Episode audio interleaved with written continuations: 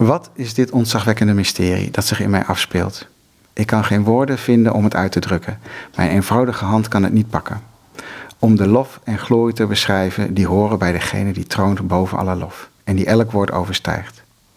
Mijn verstand ziet wat er gebeurt, maar kan het niet verklaren. Het kan zien en wil uitleggen, maar kan geen enkel woord vinden dat voldoende is. Want wat het ziet is onzichtbaar en volledig vormeloos, eenvoudig en geheel onvermengd, onbegrensd en onzagwekkend in zijn grootheid. Wat ik heb gezien is de totaliteit samengevat als één. Niet ontvangen in essentie, maar door deelname aan de goddelijke natuur. Het is net alsof je iets aansteekt met een vlam. Het is de hele vlam die je ontvangt. Wat voor zin heeft het om dit alles aan je uit te leggen?